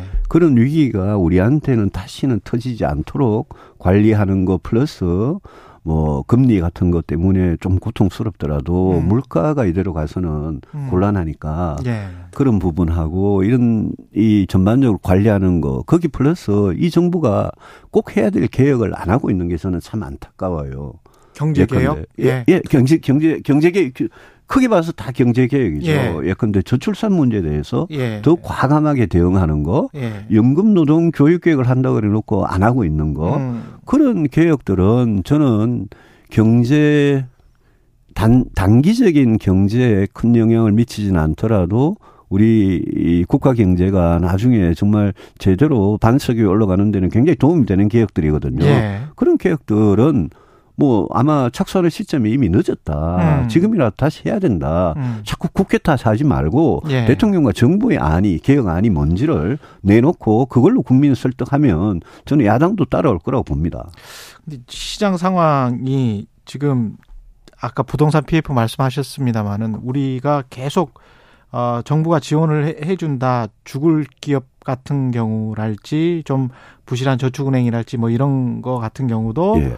이렇게 좀 맡아준다는 식으로 가니까 스프레드가 거의 거의 똑같아요. 그러니까요. 그러니까 네. 그래- 이, 이게 격차가 안 벌어진다는 거는 자본주의가 예, 아니라는 아니, 거거든요. 자본주의 시장 경제가 아니죠. 예. 옥석을 예. 옥석을 정확하게 가려주는 금융시장과 자본시장의 기능이 굉장히 중요한 건데 지금 이게 지난 멈춰버렸어요. 지난 예. 코로나 이후에 지난 수년 동안 계속 채무 그렇죠. 상환해주고 예. 원리금 예 그거 그렇죠. 유예해주면서 예. 지금 이거를 부실을 계속 축적을 시켰단 말입니다. 계속 누르고만 있는 상황이거든요. 그래서 예. 이대로, 이대로 가면 멀쩡한 기업들도 나중에 어떻게 될지 몰라요. 음. 그래서 정부가 이럴 때 한때 지금 이 정부 출범하자마자 예컨대 부동산 같은 경우에는 그걸 떠받치기 위해서 그렇죠. 기준 예. 한은은 기준금리를 올리는데 시중 대, 은행들은 대출을 막 그 금리를 억제하고 뭐 그렇죠. 이랬잖아요. 예. 그런 모순적인 정책들을 경제라는 거는 어느 정책을 쓰면 장단점이 다 있잖아요. 그렇습니다. 예. 그런데 어느 길로 갈 거냐를 과감하게 선택하고 지금 구조 조정을 하는 금융기관이든 기업이든 부실이 금융 구조 조정을 하는 거는 아 이거를 매수를 매수를 정확하게 돼 가지고 구조 조정을 저는 해 나갈 필요가 있는 타이밍이다. 예. 그러면 이 정권 후반에 가서는 우리 경제가 굉장히 튼튼해질 가능성이 있다 이렇게 봅니다. 예.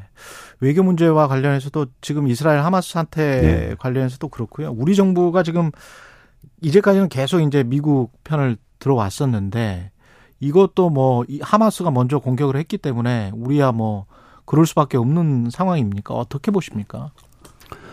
중동 문제가 어, 어느 정도 불똥이 튈지는 모르겠습니다. 예. 또 우리 정부가 거기에 대해서 뭐 하마스와 이스라엘 사이 전쟁에 대해서 개입할 여지가 음. 크게 있는 거는 또 아니고 아, 그렇죠. 예. 다만 여기에 이게 이제 우크라이나에 이어서 이스라엘 그 팔레스타인 지역까지 이렇게 되면 음. 뭐 예컨대 에너지 가격이나 예. 식리, 식량 가격이나 이런 거는 굉장히 출렁일 수가 있고 음. 주식 시장이나 이런 데도 지금 굉장히 출렁이잖아요. 예. 좋아졌다가 나빠졌다가. 예. 근데 어 이게 좀 제발 잘 수수 우리 경제가 안 그래도 지금 어려운데 음. 이게 어떤 세계적인 무슨 원자재나 에너지 가격의 어떤 급격한 변화 음. 이런 걸로 되면 우리는 옛날에 우리 1, 2차 오일 쇼크 다 겪어봤잖아요. 예. 그래서 이게 굉장히 좀 우리한테는 안 좋다 그렇게 보고 음.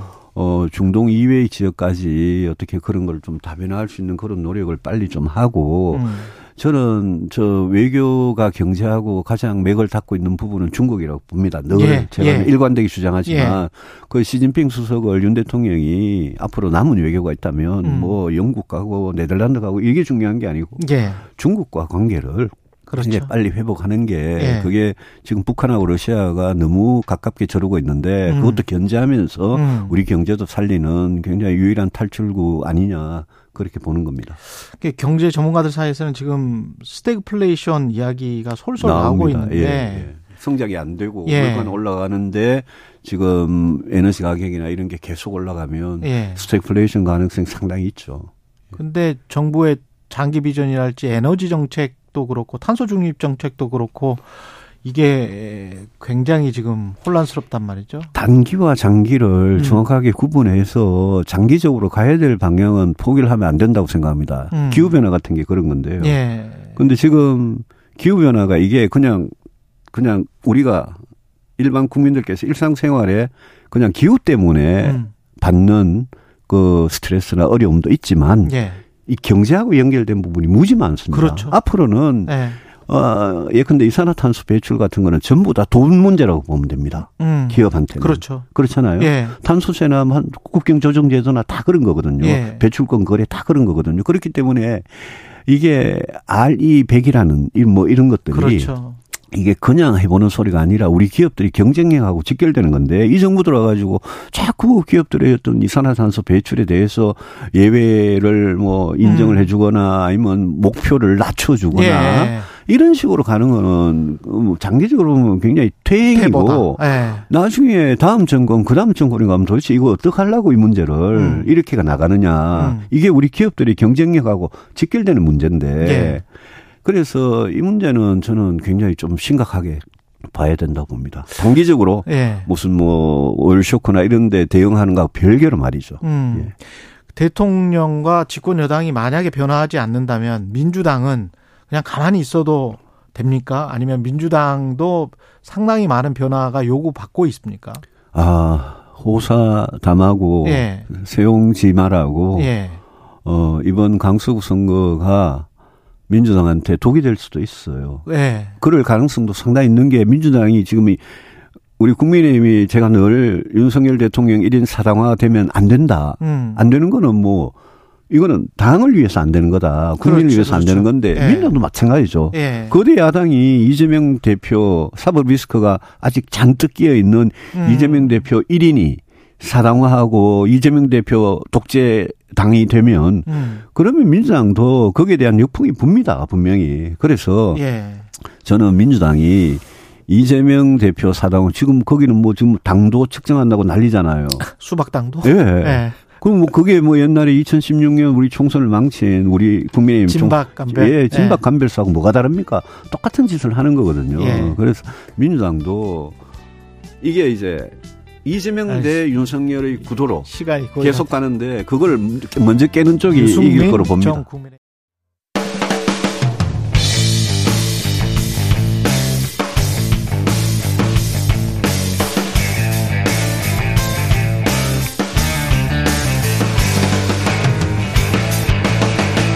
최경영의 최강 시사.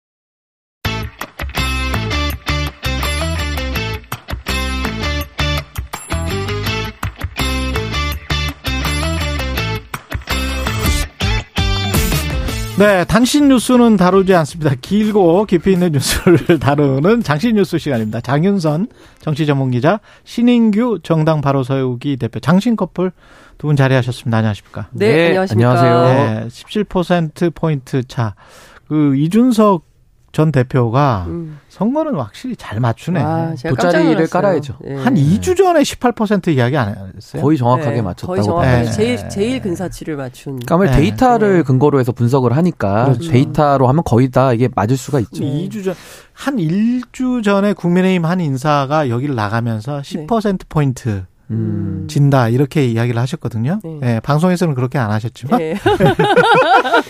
속 마음은 대충 그런 그런 거 10%에서 20% 사이 이렇게 생각을 하고 계셨어요? 신인규 대표도? 근데 저는 한 10% 네. 정도 봤습니다. 왜냐하면은 10%? 이번에 네. 정의당과 진보당이 네. 이번에 후보를 냈기 때문에 저는 그쪽으로도 표가 좀 분산될 수도 있겠다라고 아, 생각을 했었거든요. 그러네요. 근데 저도 이번에 이제 개표 결과를 보니까 음. 표 결집이 좀 일어나가지고 어. 오히려 그런 부분에서는 그 17%.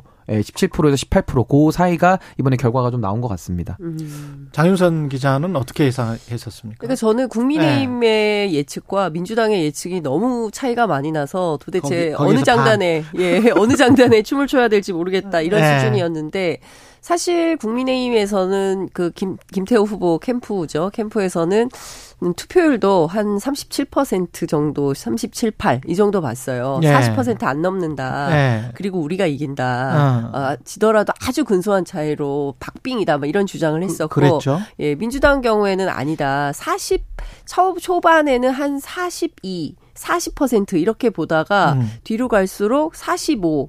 어, 아니야. 45에서 50 사이 갈 것 같아. 투표율은. 아. 이제 그렇게 수정을 하면서 어, 차이는 처음에는 10에서 15 얘기하다가 15에서 20% 차이 날 것 같아요. 라고 아. 해서 제가 어제 아침 방송에서 이제 그런 내용을 소개해 드렸는데 예. 아니나 다를까 실제로 어 투표율 때문에. 그렇죠. 투표율도 상당했고 그리고 음. 격차도 두 자릿수도 그냥 단순히 10%가 아니라 17% 음. 이상이라는 것은 어, 이제는 대통령이 책임지셔야 된다.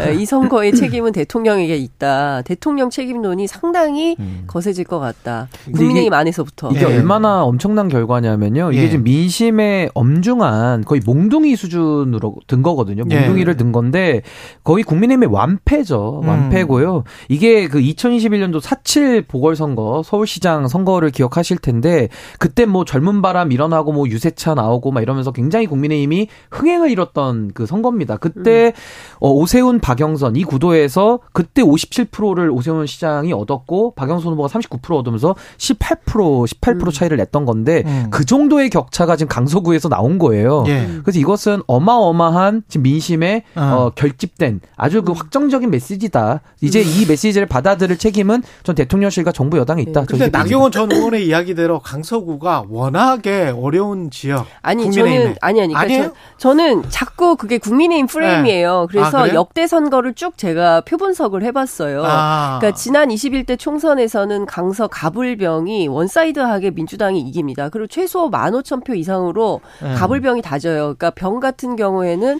25,000표 이상으로 한정애 의원이 이기거든요. 아. 어, 그런데 대선에서는 이재명 대표가 윤석열 당시 이 예, 후보에게 8,490표밖에 못 이겨요. 아, 대선 때. 예. 그리고 지, 지방선거, 작년 지방선거에서는 송영길 서울시장과 아. 오세훈 서울시장 후보 두 분의 이제 대결이었는데 음. 3만 5천 표 차로 집니다. 음. 그러니까 전 지역에서 모든 동에서 고르게 다 지거든요. 음. 그러니까 무슨 얘기냐면 강서구는 어떤 수도권, 서울 민심의 풍향계 같은 동네예요. 상당한 스윙 보터 지역이다. 음. 네. 그러니까 선거 때마다 후보가 어떤지 전략이 어떤지 다 보고 판단해서 투표하는 지역이지 예컨대 무슨 영남의 어느 지역, 호남의 어느 지역처럼 어. 그냥 뭐 민주당이면 무조건 찍어주고 국민의힘이면 무조건 찍어주고 뭐 무슨 막대기만 꽂아도 찍어주고 이런 동네 아니다. 음. 그렇기 때문에 이거는 국민의힘과 특히 윤석열 대통령에 대한 엄중한 경고다. 이번에 회초리 세게 들었는데 음. 이 기조 안 바꾼다. 국정운영 기조 안 바꾸고 계속 야당 안 만나? 그러면 아 2차 2차 또 들어간다. 내년 총선. 제가요. 이번 그 강서구청장 그 제- 보궐선거 현장을 닷새를 동네를 누볐어요. 어. 동네를 싹 다 취재를 했는데 예. 이게 뭐 제 얘기가 아니라 예. 강서구 구민들의 평범한 시민들의 말씀이에요. 예. 예.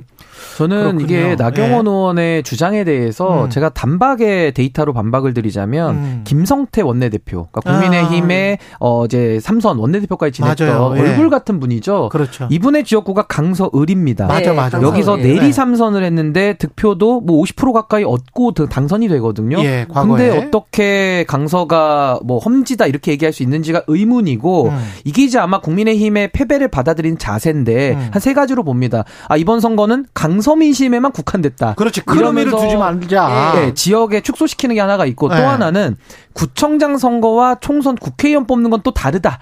뭐 이런 식으로 나갈 네. 수가 있고 마지막 논리가 이거 뭔가 선관이나 이런 좀 부정이 개입됐다. 요 세 논리 중에 하나로 저는 갈 걸로 보이거든요. 예. 그래서 어쨌든 나경원 의원이 이야기하신 건 요 첫 번째 논리 강서 지역에 축소시키는 것이고 여기에 대해서 험지다라는 논리인데 음. 저는 이미 데이터가 다 말해주고 있지 않습니까? 직전에 예. 김태우 후보가 2% 이상 예. 이겼던 곳이고요. 맞아요. 불과 2년 전, 1년 예. 전이죠. 예. 그리고 강서에서 이렇게 국회의원을 내리 3선이나 국민의힘에서 배출했던 지역인데 여길 험지라고 하는 것은 좀 말이 안 맞죠. 그러니까 동네에서 이제 두 가지 얘기를 하는 거예요. 예. 그러니까 어, 전체 유권자가 50만 명이 넘는데 그 음. 유권자 가운데 21만이 호남 출신이니까 예. 국민의힘에게 험지다. 아. 그러니까 호남이라고 해서 전부 민주당 지지하는 거 아니에요. 음. 그리고 또 하나 어르신들이 9만 명 정도 되는데 9만 명이 다 찍으면 국민의힘이 승리한다 이런 주장을 김태우 후보 캠프에서 했거든요. 아. 근데 어제 그 얘기를 들으신 어 60대 어르신께서 예. 저를 붙잡고 말씀하셨어요. 예. 노인이라고 전부 국민의힘 아닙니다. 그러니까 무슨 얘기냐면 네. 어, 민도를 너무 낮게 보고 있다. 그러니까 네. 국민들의 수준이 지금 국민의힘과 또 윤석열 정부가 판단하는 수준 이상이다. 굉장히 음. 높은 수준의 정치 의식을 갖고 있는 국민들을 굉장히 낮게 보고 정치를 하니까 음. 정부 특히 국정 운영에 대한 부정 평가가 계속 어, 올라가는 이런 상황을 맞닥뜨리게 된다. 그러니까 음. 국정 운영 기조를 바꾸지 않으면 앞으로 더 큰 파도가 온다. 이런 걸 명심해야 될 것 같습니다. 국정 기조 운영 기조를 바꾸고 그렇다면 진검승부를 한다면 네. 그래서 둘 다 잘한다면 뭐 그러면 총선까지 총선에서는 뭐 모르는 거 아니에요. 근데 저는 예, 사실 이이 분위기가 선거 그대로 갈까요? 근데 이 선거 결과를 좀 무겁게 받아들이고 예. 민심의 엄중한 경고를 음. 진짜 경고로 받아들여야 되는데 제가 좀 우려하는 부분은요. 예. 국민의힘에서도 이 결과 자체를 부정할 가능성이 매우 높습니다. 예. 그러니까 이 결과가 네타시오를 하면서 자기를 돌아보고 반성과 성찰을 통해 가지고 책임 정치를 구현을 해야 되는 거거든요. 그래야 정치가 발전적으로 나아가는데 음. 지금은 서로 이 적대적 공생 관계라고 하는 이 양당의 기득권 체제하에서는 음. 패배를 인정하지 않고 자꾸 정신 승리를 하고 이번만 그런 거야. 다음에는 또 달라질 거야라는 희망적 사고를 돌리거든요. 그렇죠. 그러면서 책임을 자기에게서 찾지 않고 상대방이나 외부 요인으로 자꾸 원인을 돌리면서 네. 자꾸 그 병에 대한 원인과 진단을 제대로 해야 치료가 되지 않습니까? 네. 지금 근데 원인과 그 진단을 제대로 못 하고 있는 것이 저는 매우 안타깝고요. 음. 거기 거기에는 음. 무능일 수도 있습니다. 무능해서 진단을 못 하는 걸 수도 있지만은 음. 저는 무능하다고 보지는 않거든요. 음. 알면서도 그 진단을 하기 싫어하는 아니면 내지는 유권자들을 속이려고 하는 저는 그 기만적 태도가 더 문제다. 이거 모르면 정치하면 안 되죠, 사실은. 아니 그러니까 이게 약간 층위가 다른 것 같은 게 이재명 대표도 민주당의 승리라고 보지는 않는다. 정권 네. 심판이었다. 이렇게 이야기를 했거든요. 네. 그러면 정권 심판으로 투표를 한 거다고 음. 민주당이 잘해서 투표를 한 거다고 또는 이제 국민의힘이 잘해서 투표를 한 거다고 또는 못해서 투표를 한 거다고 완 다르잖아요. 전혀 다르죠. 예. 그러니까 제가 그저 강서구에서 뭐 음. 재래시장도 다니고 수산시장도 다니고 뭐 지하철역도 가보고 예. 막 이제 이렇게 하면서 느낀 민심은 음. 어 일단 국민들이 급한 거부터 먼저 어 심판해야겠다고 판단을 하시는 것 같아요. 급한 거부터 예. 그러니까 지금 뭐가 제일 급하냐 우리 정치에서 네. 일단 윤석열 정부가 어 폭주하고 있다고 판단하는 것 같아요. 급한 거는 그러니까 윤석열이에요, 김기현이에요. 윤석열. 윤석열이죠. 윤석열 네. 대통령의 폭주를 일단 막아야 된다. 네. 이런 판단을 하는 것 같아요. 그리고 음. 이번 선거에서도 솔직히 말하면 김기현 대표가 책임이 없지는 않지만 음. 그렇다고 해서 다 김기현 대표 책임이냐 그렇지만은 않다. 왜냐하면 실제로 대법원 판결 나자마자 석 달도 안 돼 가지고 사면에 복권까지 시켜서 출마할 수 있는 조건을 만들어 주고 그리고 실제로 어 물론 이제 이런 얘기하면 국민의힘 관계자들은 증거 있냐? 용산이 그렇게 내보냈다는 증거 있어요? 증거 없으면 말하면 안 된다라고 얘기를 해요. 그래서 가짜 아니, 뉴스일 수 있어요. 조심하셔야 아니 돼요. 근데 뭐 녹취가 나와도 네. 인정을 안 해버리기 때문에 네. 증거는 없다고 전제하고 그냥 말씀하시는 아니 거예요. 그러니까 그럼에도 불구하고 네. 아니 정황상 보면 네. 대표는 무공천했으면 좋겠다는 입장을 계속 기자들한테 얘기를 했는데 느닷없이 음. 뭐 공당으로서 책임감을 가지고 공천을 안 할 수 없다 하면서 김태호 후보를 내보낸 거 아니겠습니까? 그렇죠. 복귀해 보면. 예, 그렇죠. 예. 그러면 그러면 김기현 대표는 안 하고 싶은데 그러면 음. 누가 공천 강행을 했을까? 이 부분을 세- 생각해 볼 수 있는 그렇지. 거잖아요. 예. 어, 그런 차원에서 추론은 가능하다. 근데 이 부분에 대해서 아니라고 주장을 하니까 그건 뭐 드릴 말씀은 없습니다만 음. 여하튼 어 국민들의 회초리는 1차 윤석열 정부의 폭주 그리고 음. 어 2차 김기현 대표에 대한 무능 판단 그리고 예스맨 뭐 대통령이 하라면 하라는 그렇지. 대로 무슨 네. 하청부대 하명부대처럼 행동하는 게 과연 여당으로서 자기 역할을 하는 거냐 여당 대표 맞냐 이제 이런 비판이 있는 것이고요. 그리고 세 번째는 사실 민주당이 너무 잘해서 민주당이 좋아서 음. 민주당을 꼭 해야 돼서 뭐 이런 의견들도 분명히 있었습니다. 예. 그렇지만 그것보다는 첫 번째는 윤석열 심판이 제일 컸다 아. 이렇게 볼 수 있을 것 같아요. 저도 뭐 민주당이 잘한 거는 저는 잘 기억이 안 나거든요. 음. 근데 민주당이 잘했다기보다는 지금 윤석열 정권에 대해서 경고장을 날릴 수 그렇죠. 있는 유일한 현재로서의 대안이다라는 음. 판단이 좀 앞섰던 것 같아서 예. 표 결집이 있었던 것 같고요. 지금 책임론에 대해서 누가 책임져야 되냐 이게 핵심 아닙니까? 그렇죠. 저는 김기현 대표의 말에 정답이 있다고 봐요. 김기현 대표가 전당대회 국면에서 늘 외쳤던 것이 당정 일체입니다. 음. 그러니까 당과 정은 하나라는 거죠. 예. 거기에 답이 다 나와 있습니다. 그러니까 둘 아. 다가 하나로서 그러니까 연대 책임이라 그러죠. 연대 책임이다. 연대 보증 쓰듯이 해서 연대 책임을 지는 거기 때문에 네. 뭐 은행에서 돈 빌려주고 이제 연대 보증 세우면은 뭐 채무자나 보증인이나 아무나 그냥 청구해서 받아가는 거거든요. 그래서 네. 이 책임론에 대해서는 윤석열, 김기현 이 두 분의 지도자들의 책임을 자, 피하기 어렵다. 근데 대통령은 뭐 탄핵이 아닌 이상 물러날 수가 없잖아요. 그러면 이제 당이 변해야 되는 수밖에 없어요.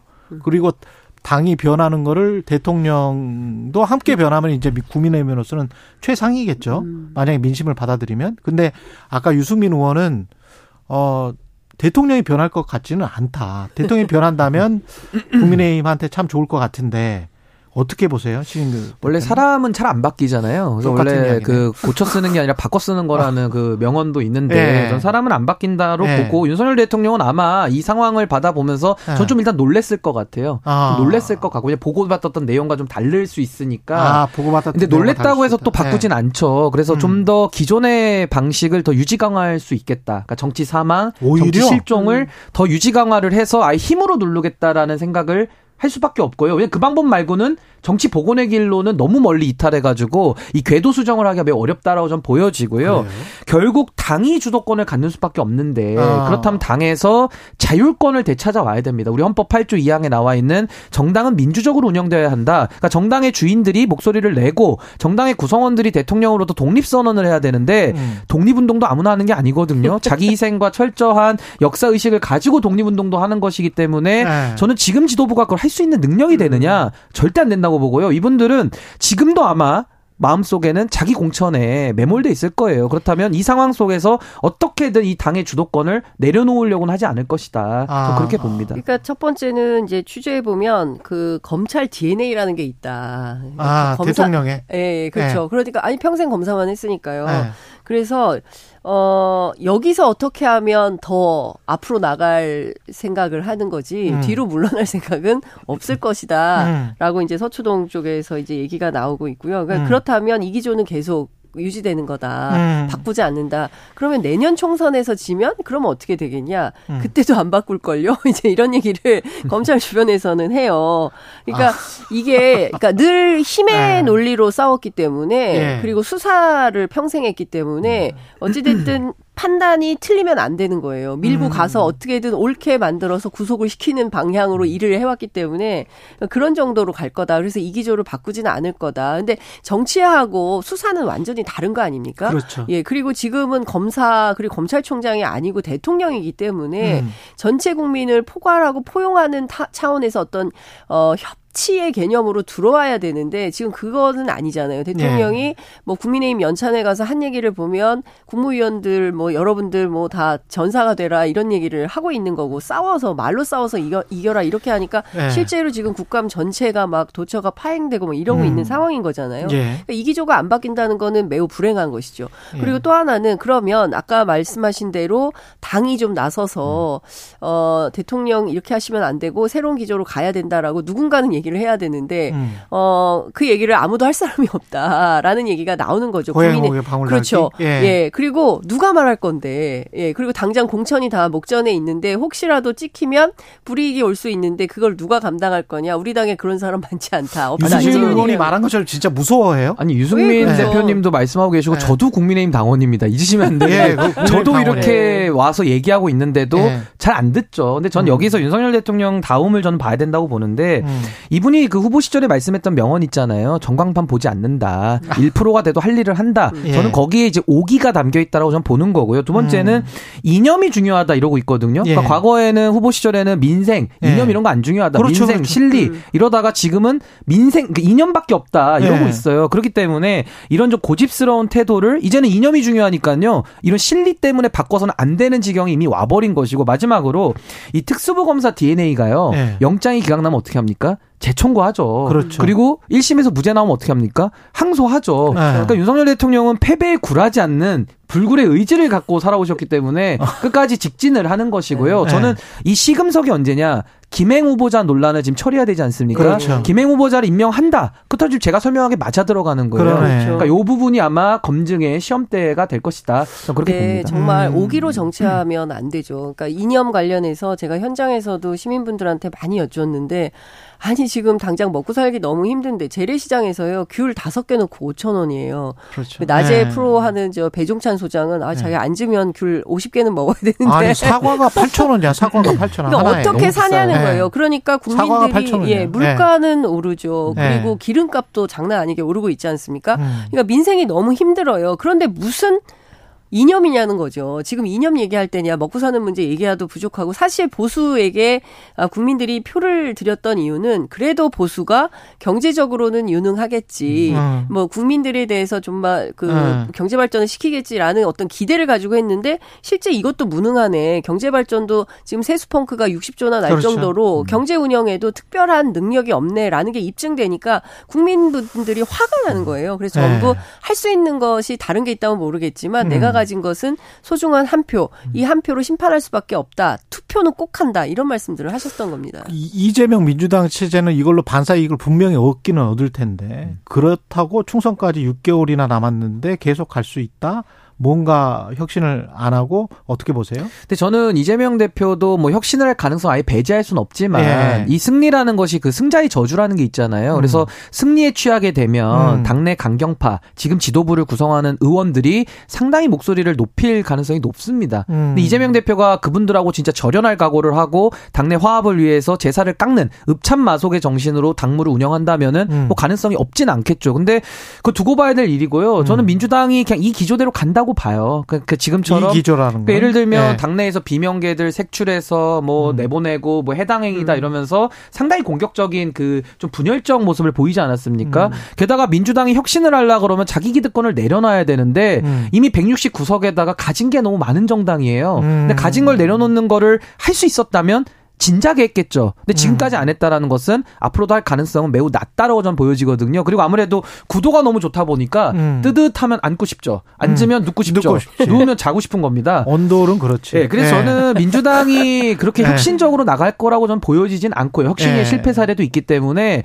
전 이대로 가는데 여기서 변수는 뭐냐면은 지금 구도대로 양당 체제 하에서 선거가 치러지면 민주당이 엄청나게 대승을 거둘 겁니다. 이번 예. 표심이 입증이 됐는데 만에 하나 정치권이 뭔가 뭐 균열이 생긴다거나 뭔가 정치권의 변형이 온다면 구도적인 변화가 이루어졌을 때는 아마 민주당도 가만히 있기는 어려울 겁니다. 예, 음. 장윤석 기자는 그 그렇게 하지 않을 것 같아요. 그러니까 제가 어제 음. 진교훈 후보 캠프에서 여러 음. 국회의원들 특히 이제 당 지도부 관계자들 많이 만났었는데요. 예. 무슨 비명계 색출하고 이런 방식으로 그러니까 아. 촌스러운 방식으로 안 할 것 같아요. 분위기가 예, 아니다. 절대 그런 분위기가 아니고 네. 어제 이재명 대표 그리고 홍익표 원내대표 메시지가 나왔지만 이것은 민주당의 승리가 아니다. 음. 그러니까 국민의 승리다라고 평가를 하고 있고요. 그리고 전반적인 분위기가 어 승리에 그뭐 취해가지고 이상한 얘기하면 안 된다라는 경고 사이렌을 계속 보내고 있, 예, 더라고요 민주당 당내에서. 안에서. 네, 당내에서 그러니까 뭐 선거 이겼다고 해서 뭐 승리에 취해서 뭐 이상한 메시지를 내거나 이래서는 안 돼. 특히 SNS 같은데 음. 뭐 그런 거 하면 안 된다라는 분위기가 잡혀 있는 게 사실이고요. 그리고 민주당은 이런 것 같아요. 통합.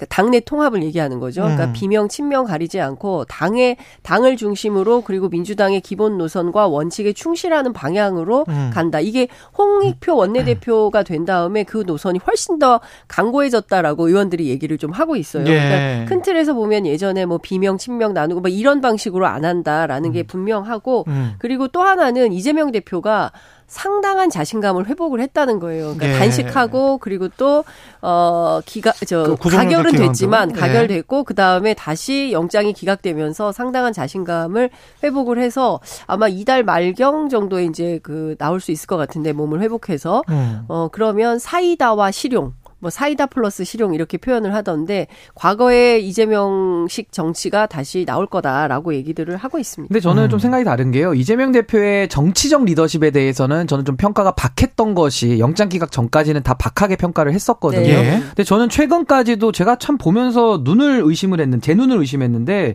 정청래 의원 같은 경우, 그러니까 당의 수석 최고위원 아니, 음. 아닙니까? 최고위원 중에 가장 수석 최고위원이라는 건 없어요. 아 그래요? 그 네. 가장 그 자- 최선임이죠 사실은. 제일 최다 득표. 그러니까 최다 다- 득표. 예, 최다 네. 득표자인데 이분이 선거 앞두고서 이런 페이스북 글도 올려. 한일전 축구 우승 금메달.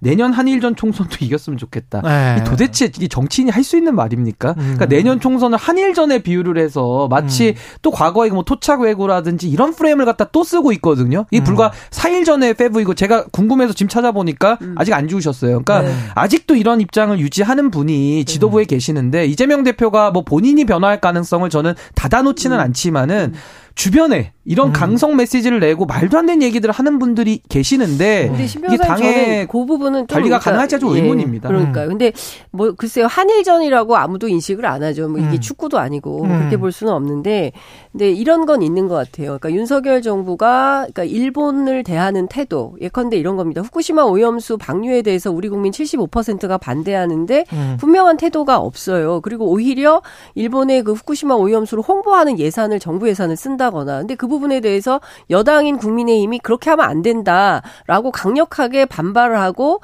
어, 논의를 모아가야 되는데 그런 태도는 또 아니에요. 그리고 오염 방류수 뭐 아니 뭐라 그랬죠? 처리수. 처리수라고 처리수. 써야 된다고 주장을 한다거나 그러니까 이런 아. 거에 대해서 국민들은 납득할 수가 없죠. 음. 그리고 지금 동해를 일본해로 바꾼 바꿔서 뭐 확정을 하지 않았습니까? 미국 국무부에서. 예. 근데 그 부분에 대해서도 왜 윤석열 정부는 그러면 앞으로 우리가 애국가를 동해물과 백두산이 아니라 일본해와 백두산이라고 불러야 되는 거냐라는 국민적 문제 제기가 있는데 그 부분도 정부가 정확하게 말을 안 하고 있어요. 그리고 음. 독도와 관련해서도 마찬가지입니다. 그리고 어, 역사 왜곡 관련된 예산도 전부 삭감을 했어요. 이런 등등의 태도를 볼 때 일본에 대한 태도가 왜 저러냐 그 부분에 대해서 민주당 지지자들이라든가 어, 평범한 시민들이 볼 때는 좀 이상하다 이런 판단을 하는 차원에서 뭐 그렇게 주장을 했을 수는 있는 거 아니, 근데 싶어요. 저도 장 기자님하고 생각이 똑같아요. 네. 여기에 대한 문제의식 똑같이 있고 음. 그렇게 비판을 해야 맞는 건데 네. 음. 이런 식의 선전적이고 아. 선동적이고 당의 음. 분위기를 일으켜서 이게 당도 측정까지 가는 거거든요. 그 소위 말하는 비명들의 당도를 측정하던 것까지 했었는데 네. 저는 그런 움직임이 좀 안 나왔으면 좋겠고요. 민주당도 그런 혁신을 하기 위해서 그러니까 하나의 문제와 사안을 제대로 짚고 제대로 비판하면서 대안을 내는 능력 있는 야당의 모습을 보여줘야 되는데 이 정청래 네. 의원 스타일처럼 뭐 하나만 터지면은 뭐 한일전 나오고 항상 음. 선동하면서 당도 체크하려는 당원들의 움직임을 네. 부추기는 저 이런 음. 형태의 정치는 이제 좀 근절될 필요가 있다. 이재명 대표의 숙제일 겁니다. 음, 예. 만 프로 동의합니다. 그, 그런 의미에서 근데 이제 그 총선 아니 총선이 아니고 이번에 그 강서구청 선거 전에도 한참 동안 나왔던 게 제3신당 무슨 아, 대안 무슨 유의미한 파괴력이 있는 뭔가 대안이 나올 듯한 그리고 의문의 일패는 지금 금태섭 신당이 당한 게 아닌가 뭐 이런 생각도 들고 뭐 이런 양양자 식으로 신당, 신당도 있어요. 그렇죠 양양자 네, 신당도 있고 네. 뭔가 쑥 들어 쏙 들어가 버리는 겁니까? 제가 예전부터 되면? 말씀드렸잖아요. 네. 의미 없다고. 의미 없다. 쏙 들어가 버리는 네. 상황이 되는 네. 건가요? 이렇게 말씀드릴게요. 저는 뭐 삼지대 뭐 이런 표현보다는 예. 새로운 정치 세력, 국민들이 희망을 가질 수 있는 예. 정말로 정치적인 효능감을 누릴 수 있는 그런 새로운 정치 세력들이 나와야 음. 대한민국 정치가 바뀌고 국민들에게 더 마음의 만족감을 드릴 수 있는 거 아니겠습니까? 예. 근데 저는 지금까지, 그러니까 강서구청장 선거까지는 그런 움직임이 없는데 음. 이제 앞으로 좀 지켜본다면은 아마 국민들이 저는 그런 바람을 좀 음. 일으키실 수 있다고 봐요. 왜냐하면 네. 기존의 정치권에 대해서 너무 환멸을 느끼고 더 이상 지지할 후보가 없다. 그리고 제 주변에 있는 분들 은요. 1번도 싫고 2번도 싫고 음. 그렇다고 가서 소수 정당의 표를 주자니 또 예. 그것도 참 사표가 되는 것이 음. 투표 무용론이 빠지거든요. 그 주변에 있는 분들이 투표는 하시죠. 하를 하고 그렇죠. 싶은데 네. 투표를 포기당하는 예. 네, 그런 상황이거든요. 예. 제가 드리고 싶은 말씀은 예. 새로운 정치 세력이란 전 단어를 좋아하는데 예. 이 새로운 정치 세력이라 함은 포장지만 새거가 돼서는 안, 안 되고요. 그렇죠. 내용물까지 완전히 싹 다 새로워서 국민들한테 음. 완전한 정말 좀 희망과 대안으로서 역할로 인식이 돼야 된다. 근데 음. 지금 나와 있는 여러 가지 그런 뭐 삼지대니 뭐니 음. 하는 것들은 과거에 어디서 많이 봤던 음. 풍경이에요. 그 새로운 네. 것도 없고요. 그래서 저는 네. 명칭이 중요한 게 아니다. 아. 이번에 사실은 제일 아픈 선거 결과는 정의당입니다. 그러니까 정의당이 그렇죠. 진보당하고 거의 비슷한 수준의 이제 소수 어, 평가를 받은 건데요. 예. 저는 그 점에서 정의당이 굉장히 아프게 받아야 될것것 같고. 예. 사실 대한민국에서 제3 세력이라고 하면 가장 추앙받던 게 바로 정의당이었어요. 정의당이었거든요. 그리고 예. 과거에 민주노동당이 그야말로 가장 신박한 정 책들 뭐 음. 예컨대 무상복지 시리즈라든가 그랬죠. 뭐 이런 정책 능력을 보여줬었는데 지금의 정의당은 전혀 존재감도 없는 그런 정의당이 돼버렸다. 이 부분에 어. 대해서 스스로 정말 평가를 해봐야 될 것 같고요.